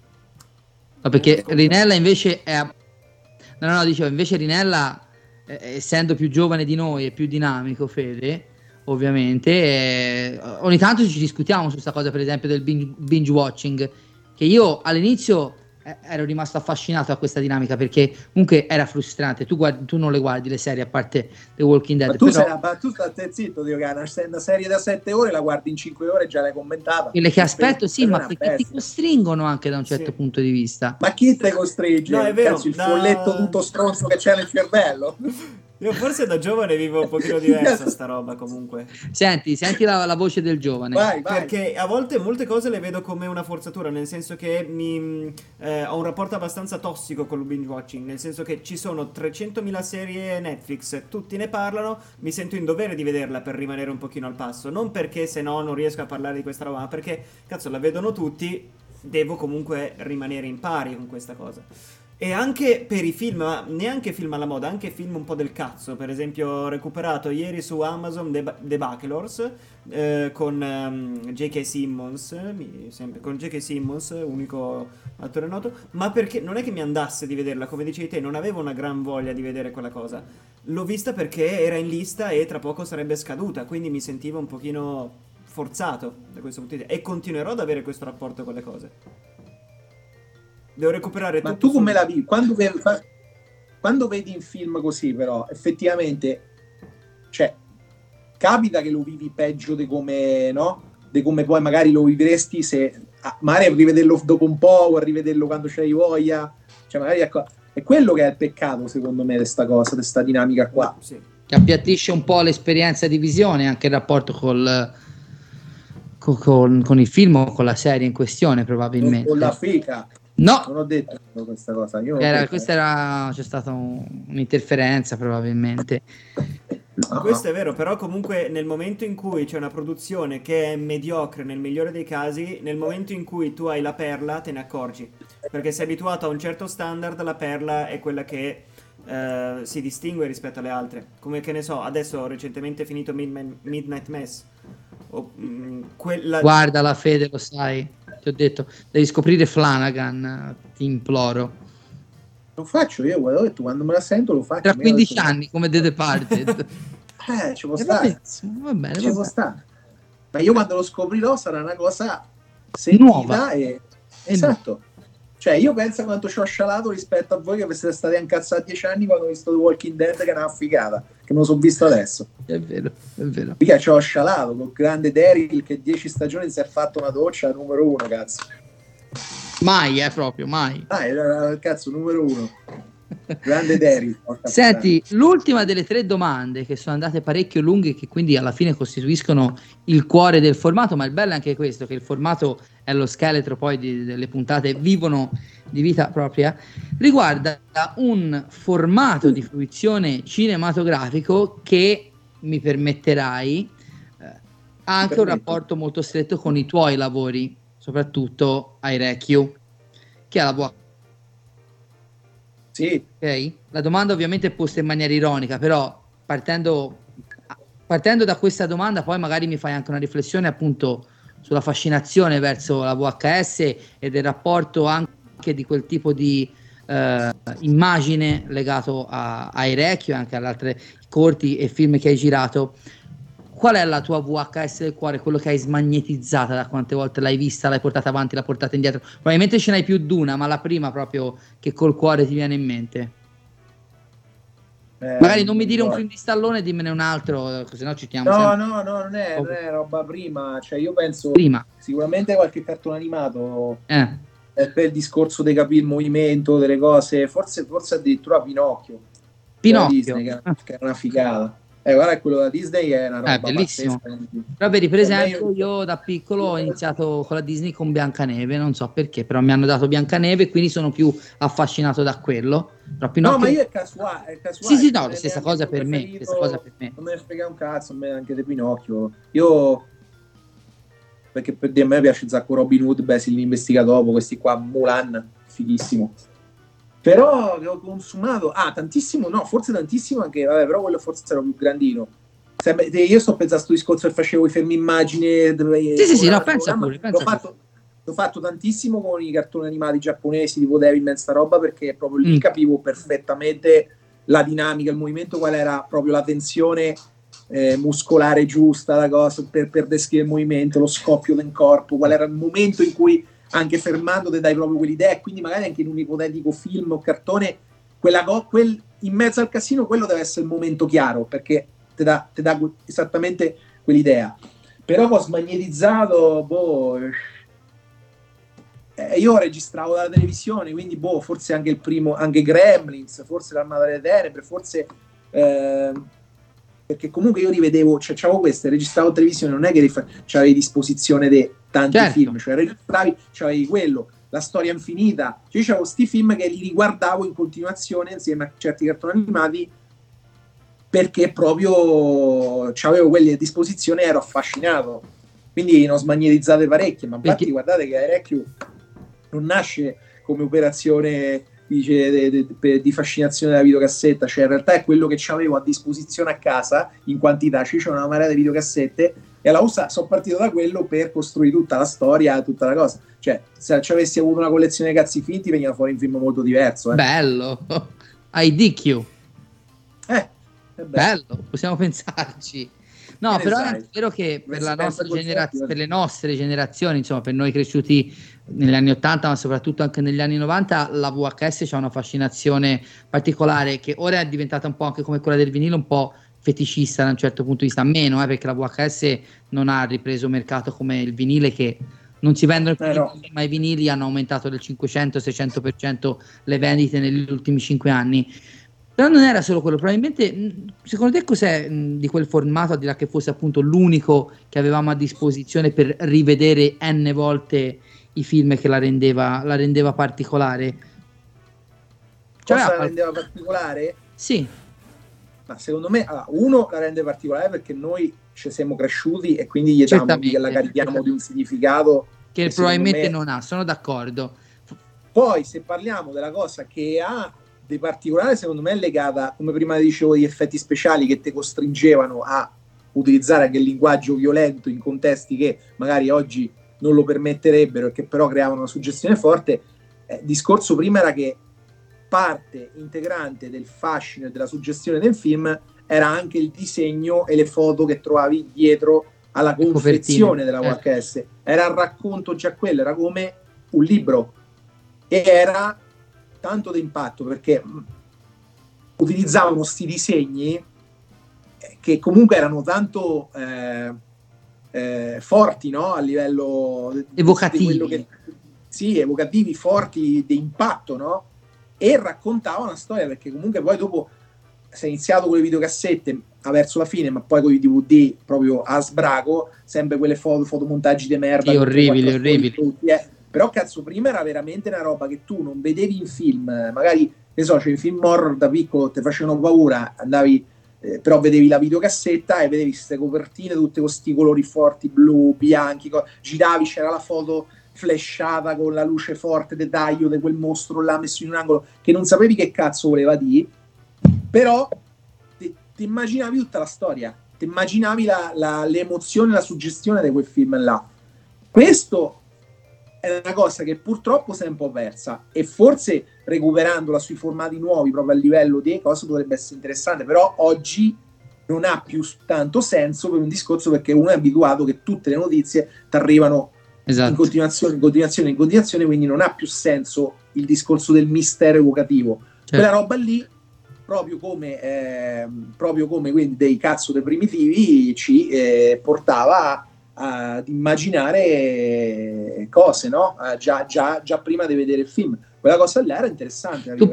Tu pensa che io avevo un rapporto malatissimo, che poi insomma fa ridere visto ovviamente, però io da piccolo avevo paura nel videonoleggio sotto casa, io sono cresciuto al primo piano so- sopra un videonoleggio, avevo paura, non la toccavo da quanto mi faceva paura, la VHS a noleggio di Bad Taste di, di- di Eh, Peter certo. Jackson, perché tra eh, l'alienone che fa il dito medio, provi a girarla c'è Peter Jackson col cucchiaio che mangia il sangue dalla testa tagliata a Eh, metà. perché tra, tra violenza- Prova a mettere ora una VHS, una VHS così in edicola, neanche in un negozio. Cioè ti arrivano eh, le associazioni delle mamme ti, ti- ti mettono al rogo fondamentalmente. Era proprio un approccio al mercato e anche al- allo- all'oggetto eh, diverso. Io credo anche, ne discutevamo ora, lo streaming eh, è l'estremizzazione di questa dinamica, però da quando c'è il digitale anche la fruizione del film è diventata facile. Secondo me anche il fatto che il film già non lo vedevi per un anno dopo che era stato al cinema, perché la distribuzione VHS in tv poi arrivava dopo un anno, un anno e mezzo, anche due arrivava in televisione anni dopo l'uscita al cinema, un determinato film. Le prime tv di Canale 5 di Rai 1 del lunedì erano eventi a un certo punto, dove la famiglia rivedeva il film che aveva visto l'anno prima eh, o, o chi non l'aveva visto poteva vederlo. Penso che la VHS dovendola scorrere, cercare per, dire, per vedere una scena dovevi scorrerla, provare a cercare il punto e non c'eri ancora arrivato, poi dovevi, lo superavi, tornavi indietro. Era anche una fruizione un eh, intanto più attiva da un certo punto di vista nei confronti del film, secondo me, e soprattutto, tra virgolette, faticosa, nel senso che ti faceva avere un rapporto quasi morboso con la visione dei film, soprattutto quelli che ti piacevano particolarmente. Era più interattiva paradossalmente del digitale. A me è sempre affascinato questo anche del mezzo. Non sono Eh sì, era meno, meno, meno Non sei d'accordo, Rinella? Ma come ti Nel permetti? senso che comunque adesso è una visione di flusso, però hai le potenzialità di personalizzare maggiormente la visione il più possibile. È chiaro che sono strumenti che di rado si utilizzano, cioè al limite puoi tornare indietro Eh. di 10 secondi perché non hai sentito bene una cosa. Però non, ehm, non- io, non io ho vissuto anche il VHS e non sento la mancanza di quella super personalizzazione di visione. Il digitale comunque me lo può offrire eh, con una marea di dispositivi, quindi mh, già il fatto che ce l'ho a mia disposizione non, can- diciamo, non mi fa sentire la mancanza del VHS. Io posso fare quello che voglio con l'immagine che ho davanti in qualunque schermo. No, ma è chiaro, Leo, che quando è arrivato il DVD, il DVD con il film diviso in capitoli, solo quello era la curiosità di vedere dove finiva un capitolo e iniziava l'altro e che titolo davano al capitolo della scena che preferivi. Non dico che fosse una fruizione migliore, ma che secondo me la Certo. rendeva da un certo punto di vista, di vista più affascinante, anche più personalizzata. Quello intendevo.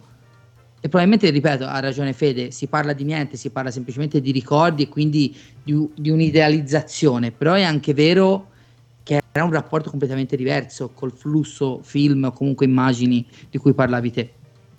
Però era un po' tutto, secondo me. Non era solo, cioè, era proprio. Era Anche con la musica, certo, diverso, Sì, sì, sì, assolutamente. E te c'avevi una cosa e quella consumavi.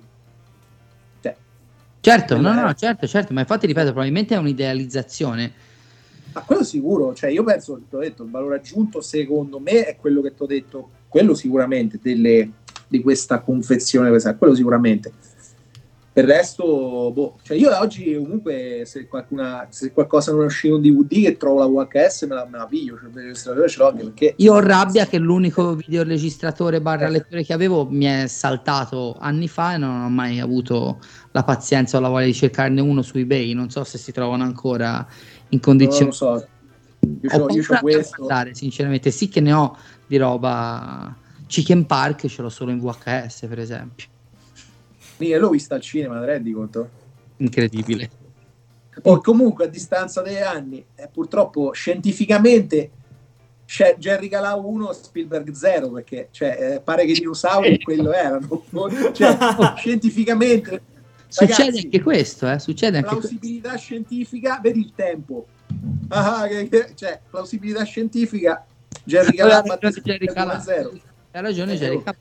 Infatti, l'avresti mai pensato all'epoca? Invece- direi proprio di no. Direi proprio di no. Vedi il tempo. Quindi questa Eh, puntata puttana. Inno al cinema e il tempo. Bello, bello in effetti. Ma eh, Fede, sempre tornando anche a quelli che sono i tuoi lavori, no- potrebbe sembrare provocatoria la domanda, ma non lo è, proprio curiosità la mia. Tendenzialmente, per, per- insomma, per come abbiamo parlato anche nel- negli anni, mi sembra che questa moda no, di riportare in auge gli anni Ottanta attraverso questa sorta di falsa nostalgia un po' standardizzata non ti piaccia particolarmente, no? A me hanno sta- no, dai, la risposta semplice è no. Dipende, vabbè. Eppure, seppur in maniera completamente diversa, il rapporto con quel periodo c'è anche nei tuoi lavori.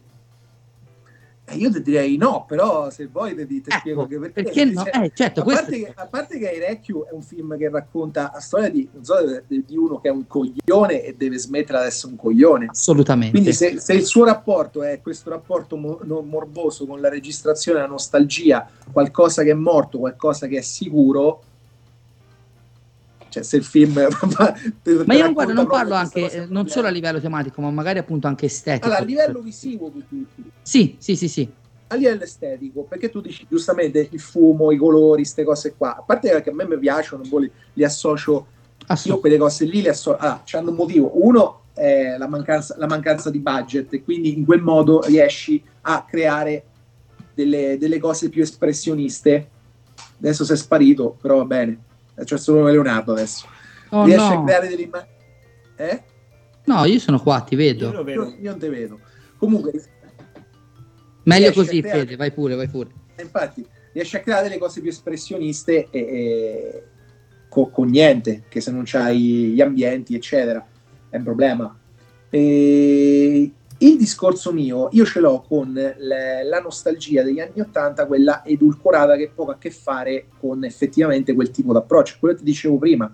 Cioè, gli anni Ottanta non è che erano le luci al neon e i laser del cazzo, cioè l'estetica alla Confiori non ha un cazzo a che fare con gli anni Ottanta, quella roba lì, secondo voi è roba anni 80, non secondo voi, hai capito, dai, secondo non voi due, cioè è la roba anni 80. Io quella roba lì non condivido e non condivido perché, perché mi sembra forzata, mentre invece quando vedo una cosa, adesso faccio ridere, Transformers diresti che è un film anni 80, io ti dico sì, perché è un film proprio puro, tranquillo anni 80 come, come sviluppo, come trama, come impostazione, poi girato da un pazzo, però, però quella roba lì, io quello penso da averci come influenza, poi se diciamo a livello superficiale c'è quel tipo da... L'approccio visivo però è abbastanza... Cioè nel momento in cui fai stella strega e devi fare quel tipo di... richiamare quel tipo di atmosfere, quelle sono insomma luci colorate, fumo, ma quello ho a disposizione. Io non ho degli ambienti, delle cose, ho dovuto fare con i modellini. Su iRec un discorso ancora diverso, lì parlavo del VHS, di uno che campa con le VHS, però non è una celebrazione di quell'estetica là cioè, questo io almeno boh, mi sembra arrivi abbastanza chiar- chiaramente. Cioè, anzi, è proprio il problema quella, quella celebrazione, quella, quell'attacco morboso a quell'estetica là. Poi se mi dici che a me quell'estetica mi piace, quella vera sì, mi piace. Quella nostalgica no, perché il mio punto, e non ti sento Michele, non, non si sente l'audio, che è una fortuna, eh, però non si sente. Ok, quello che dico io è sempre un partire da quel tipo di, chiamiamolo, eh, sapore, da quel tipo di atmosfera, ma per superarlo, per, per, per andare avanti. Cioè, l'andare avanti per me è sempre fondamentale. Cioè, questo sfido a dire che non è così sui film, perché sono tutti personaggi assolutamente, assolutamente. fermi traumaticamente in un momento del passato che devono trovare una chiave. Questo la dice lunga su che problemi ho io. Una chiave per andare avanti da un trauma, sì, sì, certo. sempre o da, da, da una cosa, è quello, e l'andare avanti è fondamentale. Invece, sta cazzo di, di idea di nostalgia che non mi piace a me è sta celebrazione del che figata quando facevo merenda col succo di frutta. C'avevi 15 anni, coglioni, cioè ne hai 50.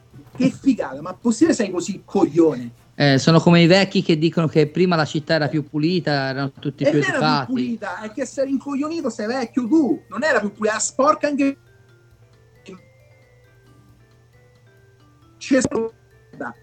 come quelli da adesso. Certo. Se, è questo che e io mi manda non mi piace quando si gioca facile su questo, quando ci stanno i film che, che ti ricattano un po' questa cosa qua, che non lo fanno andare avanti. Lo fanno, ragazzi, ma guarda che casino per episodio 8 Dio caga prova di fare sempre guerre stellari. Porca puttana, che lesa maestà, che cosa è perché piava per culo sta gente. E va bene, cazzo, allora torniamo a quell'altro che siamo passati da sono tuo padre a sono tuo nonno. Perché e tu l'avevi preteso, tra l'altro. Eh, pensa un po', pensa che ride. Eh, cioè, io ho detto a battuta e poi c'è esatto, lui aveva detto a battuta cioè, tutto il mio post, tipo. Cioè, Cristo santo. Cioè, io, quello, poi io non voglio offendere nessuno, perché poi ogni volta che parlo, il problema di D, quello che no, ste no. cioè, si incazza la gente, va bene. Io, fra- francamente, la nostalgia fino a se stessa e sta nostalgia per gli anni Ottanta o per qualsiasi cosa non ce l'ho. Se parliamo di una fascinazione, un gusto mio da tamarro per certe cose, io ce l'ho, mi sono formato in quel modo, però è molto consapevole, te l'ho spiegato prima, è il discorso del adoperare quello che serve per raccontare una certa storia e per me il superamento quando si parla di passato è sempre la, la chiave fondamentale. Quindi il passato è il pantano per me, pantano lo devi dis- descrivere. Poi se parliamo d'estetica, mi dici Stella Strega, grazie al cazzo te via la roba anni 80, c'è cioè luci viola, eh, i cosi, c'è cioè il fumo, lo spazio, però... Quindi è la, è la, finalità diversa che, ti, che, che, fa la differenza. Poi a me, ripeto, mi piace, poi ripeto, c'è anche una questione pratica, perché poi in quel caso io se avessi una produzione e potessi raccont- eh, mettere in scena una situazione eh, con, una, con un'ambientazione, con una cosa, è un altro cazzo certo. Eh, devo anche fare una stilizzazione eh, di un certo tipo. Cioè, io li penso come più che come film anni 80, in realtà, come, se ci guardi come in cartone animato, li penso. Esatto, esatto. esatto so, eh. cioè, io il fumo lo uso come pennellate, come cose, in modo che crei una profondità quando non c'è, perché non ce l'ho effettivamente. E allora vado dei cartoni animati, visto come faccio gli schizzi colorati, hanno quella, quella logica là. Assolutamente sì. Bello, brutto, non so, però sulla nostalgia penso questo. Poi io capisco che sia una cosa rassicurante per tante persone perché la vita fa schifo e quindi te, te, te, ti rifugi nei ricordi belli, però penso che sia una cosa che è molto dannosa per certi versi, perché non te ne accorgi ma te rincoglionisci secondo me, o comunque te, te, tendi a tendi a, chi- a chiu- a chiudere, non so, boh, scusate che quando È, è la, ragiono poi... è la mm, filosofia che porta avanti, tra l'altro, un film che esce questa settimana al cinema, che è Last Night in Soho, Sì. Ultima notte a Soho di Edgar Wright, che proprio parla della nostalgia tossica da un certo punto di vista. Te lo consiglio, te lo consiglio, Fede. Puoi Non è un film perfetto, non è neanche 15 anni. tra i migliori di Edgar Wright, però è proprio quello il Nessun- punto del film. Michele, anche questa cosa, nessun film è perfetto a parte Rocky, quindi è inutile che facciamo sempre un film. Giusto. I film non sono perfetti perché l'amore non è perfetto. Quando le piace una ragazza non deve essere perfetta, deve, deve Deve piacerti. piacere, certo. Fatevela finita con questi discorsi. Hai è ragione. perfetto. È come, è come quelle teste di cazzo che ci stanno, lo nomini così. C'è una pischella, beh, a me mi piace, che c'entra? Hai visto all'epoca? Non è Claudia Schiffer. Che cazzo vuol dire Claudia Schiffer? Se era Claudia Schiffer, te mettevi con Claudia Schiffer. Che vuol dire? Cioè, Riformulo, è non è, no- non è esente da difetti, però è un bel film proprio su questa roba qua. Il rapporto fra la protagonista e gli anni 60 vo- volge a cercare di togliere la patina. non mi capisco. Che avresti, che avresti cambiato dicendo non è perfetta e non è esente da difetti. Ma guarda, Guarda, tra l'altro abbiamo avuto la fortuna, eh, guarda che allucinante. abbiamo, avuto, abbiamo, Vai, vai, avuto, vai, vai. abbiamo avuto la fortuna di fare la prima proiezione pubblica al Fipili Horror Festival questo weekend. C'era un sacco di persone a vederlo. bene. E c'erano anche i Licaoni, i nostri comuni amici, insomma. C'è una parte Beh, centrale che ripete un paio di dinamiche un po', un po' a oltranza che lo impantanano un po' nel ritmo, però il film comunque visivamente è incredibile. Poi appunto c'ha questo approccio interessante proprio all'argomento di cui stavamo parlando ora. Senti, una cosa, visto che la nostra idea era di Eh? fare un video di un'ora e siamo a un'ora e 35, ma io sono contento di questo perché p- dobbiamo prendere il polso alla situazione, a come si pubblicano live su YouTube, a quanto durano le puntate. Stasera abbiamo Quando fatto avrai, quando- hai giustamente fatto la prova, quando avrai degli ospiti importanti, così c'hai, hai già calibrato. e fatto, Questo l'ha detto, anzi, a questo No, punto no, io Rinella, dico, Rinella si, battuta, eh. Rinella si prende la responsabilità di rinvitarla quando potremo fare anche la live su YouTube fra No, qualche no, non era, su, non era su problemi tecnici, era mia, mia constatazione proprio a livello di Ma prima no, ma puntata io- test. Rigetto- Io sono convinto, è giusto così. Che c'è? No, rigetto la definizione. Leo, mh. Sì, se ci sono delle domande mh, nei commenti, me, pre- me ne prepari due o tre. Io intanto faccio un'ultima domanda, dandoti il tempo tecnico, come si dice a Livorno. Fede, Eh. abbiamo iniziato con Stallone. Prima delle Sì. domande de- della gente, ti faccio un'ultima domanda. Perché io, per esempio, il primo approccio a Stallone, a parte Rocky, che era onnipresente quando ero bambino, io ogni, ogni due giorni era sulla TV, quindi anche se non capivo, soprattutto il primo Rocky, da bambino, inizialmente Eh, parlo di ero capisci. Esatto. Il mio primo approccio emotivo e anche coinvolto con Stallone ce l'ho avuto con Demolition Man, che avevo otto anni, era il film action figo, no? C'è qualche film di Stallone, nuovo o vecchio, che è poco considerato dal pubblico e che ti senti di, riconsigli- di consigliare da riscoprire? Poco considerato o è stato Io di quelli che non, non si sent- non ne parlano molto, non è chiacchierato, discusso, addirittura per te è bello e magari viene spernacchiato in modo superficiale, come dicevamo prima. No, per me è bello e viene spernacchiato in modo superficiale, ce n'ho uno recente io, su cui sono fermamente convinto. Rambo Last Blood. Cioè, lui- Sì, sì, A me è film incredibile. Cioè, ragazzi, è un film sulla- è- sul, sul lutto, quel film là, ragazzi, cioè con lui che vive sottoterra perseguitato dai fantasmi, con lui che perde l'ultimo appiglio all'umanità e a quel punto c'è c'è sta la scena quando lui parla, lui incontra il personaggio di Paz Vega che è vestita come lui nel primo Rambo e c'hanno sto confronto contro luce che sembra come se lui che si confronta con, lo- con quello che rimane della sua parte umana che poi è il femminile con cui lui sempre ha avuto eh, un problema d'abbandono Esatto. no? nei film Sì, sì, sì. e poi da quel momento in poi, cioè tanti l'hanno liquidato come una copia di Non io vi troverò, Taken, ma non c'entra un cazzo ragazzi, perché non- in Taken la violenza è eh, liberatoria perché porta una soluzione e quindi godi, come tutti i cinema, quelli di destra che sono belli, così ti fanno godere con la vendetta contro la gente, Ovvio. in Rambo sta cosa non esiste. Il Rambo è una, è una- è una violenza per provocare il dolore che sta sentendo lui, che non, che non porta a niente. Perché quella cosa, perché a metà film quella cosa gli è stata tolta e, la- e lui vuole semplicemente provocare dolore. È uno che non supera la fase del lutto e da quel momento in poi diventa una sorta di dio della morte che vive con i fantasmi e ci viveva anche prima col trauma. Ragazzi, quel film là, che se l'avesse girato, la regia non è bella come quella di Rambo 4 perché non è all'altezza di quella di Stallone che è molto più bravo, ma ragazzi, per come è scritto e quello racconta, a me cioè, mi ha emozionato e non pensavo, mi ha emozionato tantissimo quel film là. È una roba struggente quando strappa il cuore a quello, non è una roba, cioè, que- Cool, non è figo da vedere. Come Non è figo da vedere, doloroso. No, è una cosa, c'è una cosa, una, quell'esplosione di violenza, poi là sotto lui come se vivesse nella tomba, cazzo, perseguitato da visione dei morti, ma è una cosa, una- poi lui fissato con Edgar Allan Poe, no? Quindi anche tutto il monologo finale, ragazzi, quel film là, tutti a, a sbuttargli la merda, un film trampiano su messicani, a parte che anche sta cosa sono d'accordissimo, vabbè, non me ne frega un cazzo di questo argomento, perché una volta che ti fa vedere certe scene che sfondano i confini così a cazzo e poi sono gli americani che li finanziano, non lo so che cazzo devi far vedere, però vabbè, Vabbè. eh, va bene. E poi che, che lui c'ha una famiglia dei messicani per appunto che deve, vabbè, vive con quelli, lasciamo perdere. Però ragazzi, è, è un film di una tristezza, di una violenza, di una... cioè proprio tristezza, ma bello, bello.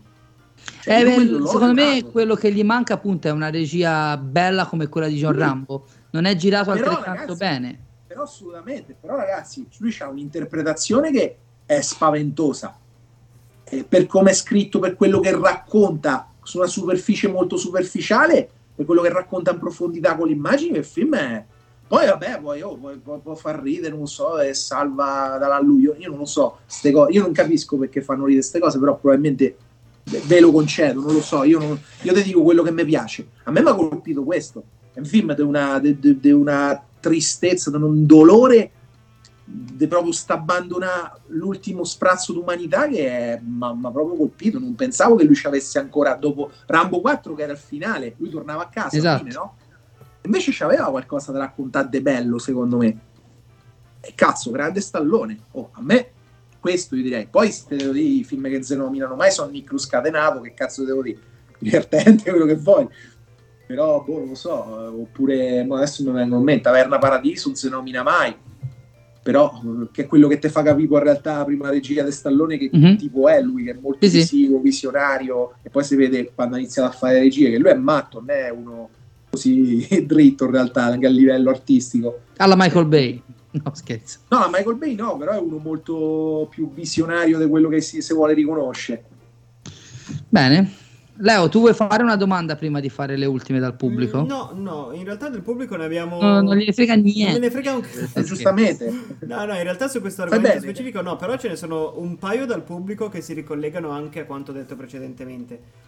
Eh, allora, in realtà c'è una domanda di Cristian D'Avanzo a cui però Federico ha risposto inconsapevolmente, ovvero quando eri bambino quali erano gli attori che ti ispiravano simpatia o ti facevano appassionare, a prescindere dal film che stavi guardando. Questa comunque... Vabbè, però a parte Stallone, generale, altri? qualcos'altro.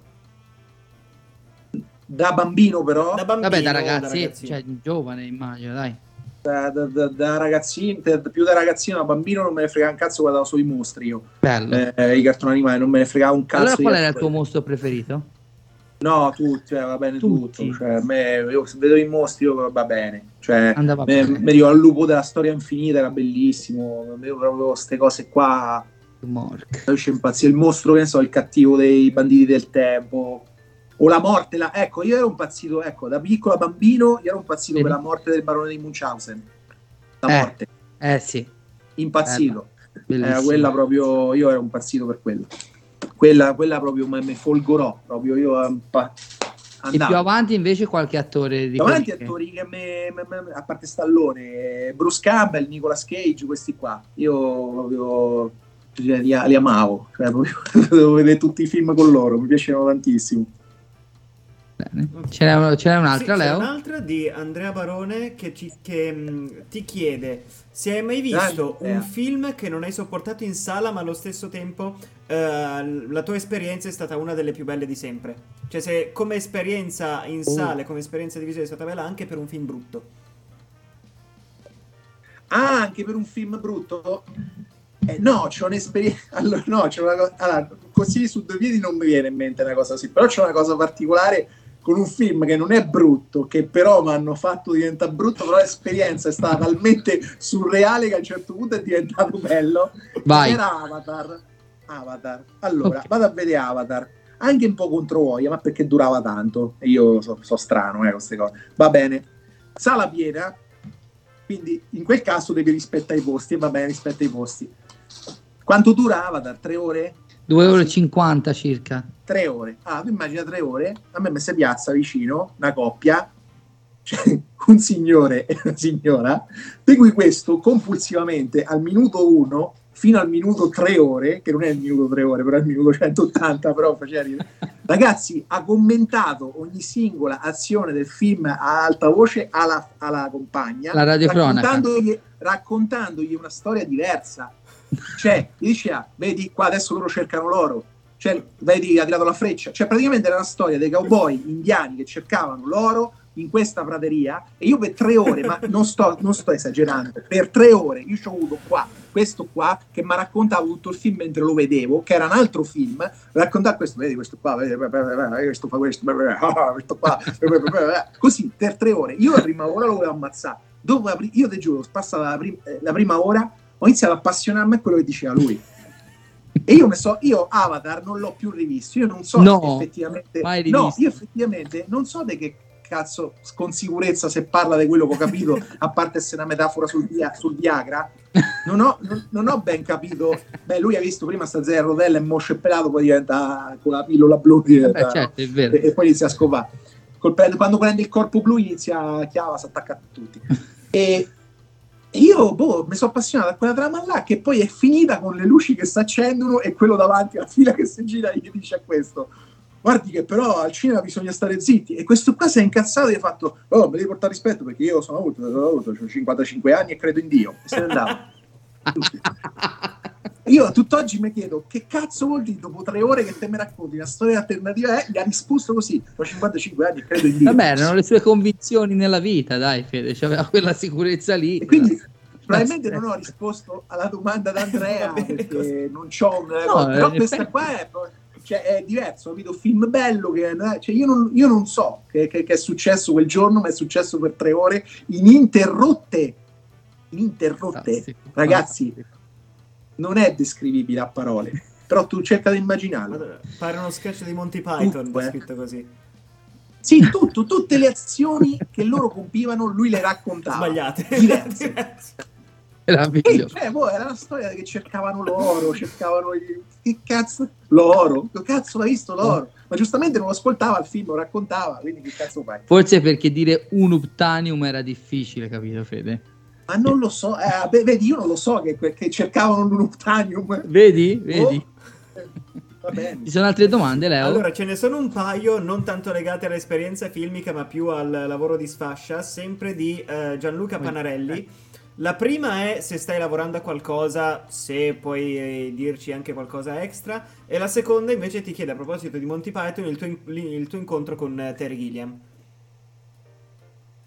Eh, Allora, sul mio incontro di Harry Gilliam io ho fatto 150 live in cui racconto sempre la stessa storia. Abbiate pietà, guardate che è un'altra, non me la fate ridere. Comunque, l'ho incontrato che gli ho chiesto gli ho chiesto se voleva fare la comparsa nel film lui prima ha detto no poi dopo mi ha dato un tramite gli ho mandato la mail gli ho mandato il soggetto gli ho mandato la sceneggiatura gli ho mandato i disegni lui si è appassionato mi ha detto sì recito nel tuo film è venuto e gli ho, gli ho regalato due bottiglie di vino e è andato a casa ha fatto la scena ecco. Questo è il riassunto breve. Riassunto con le, con le storielle divertenti per favore guardate l'altra perché cioè sta, se- solo sta settimana l'ho detta tre volte non gli ha più scusa eh, non è una mancanza di Ma rispetto è proprio una mancanza mia di voglia di vivere.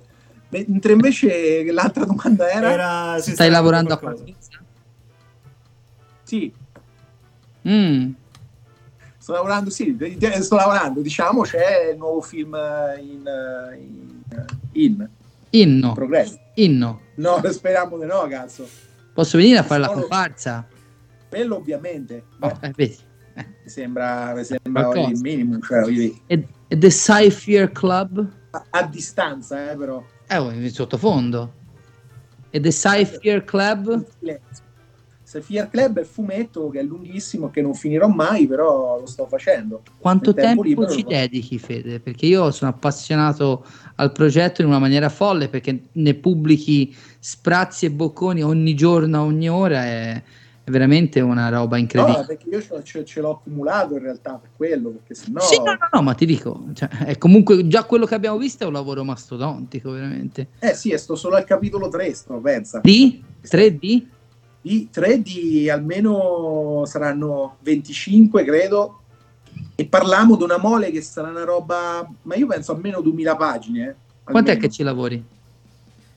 Eh, sono un po' di anni ho iniziato, no, a disegnarlo no, però a iniziarlo a buttarlo giù così e poi a, a fare la forma completa.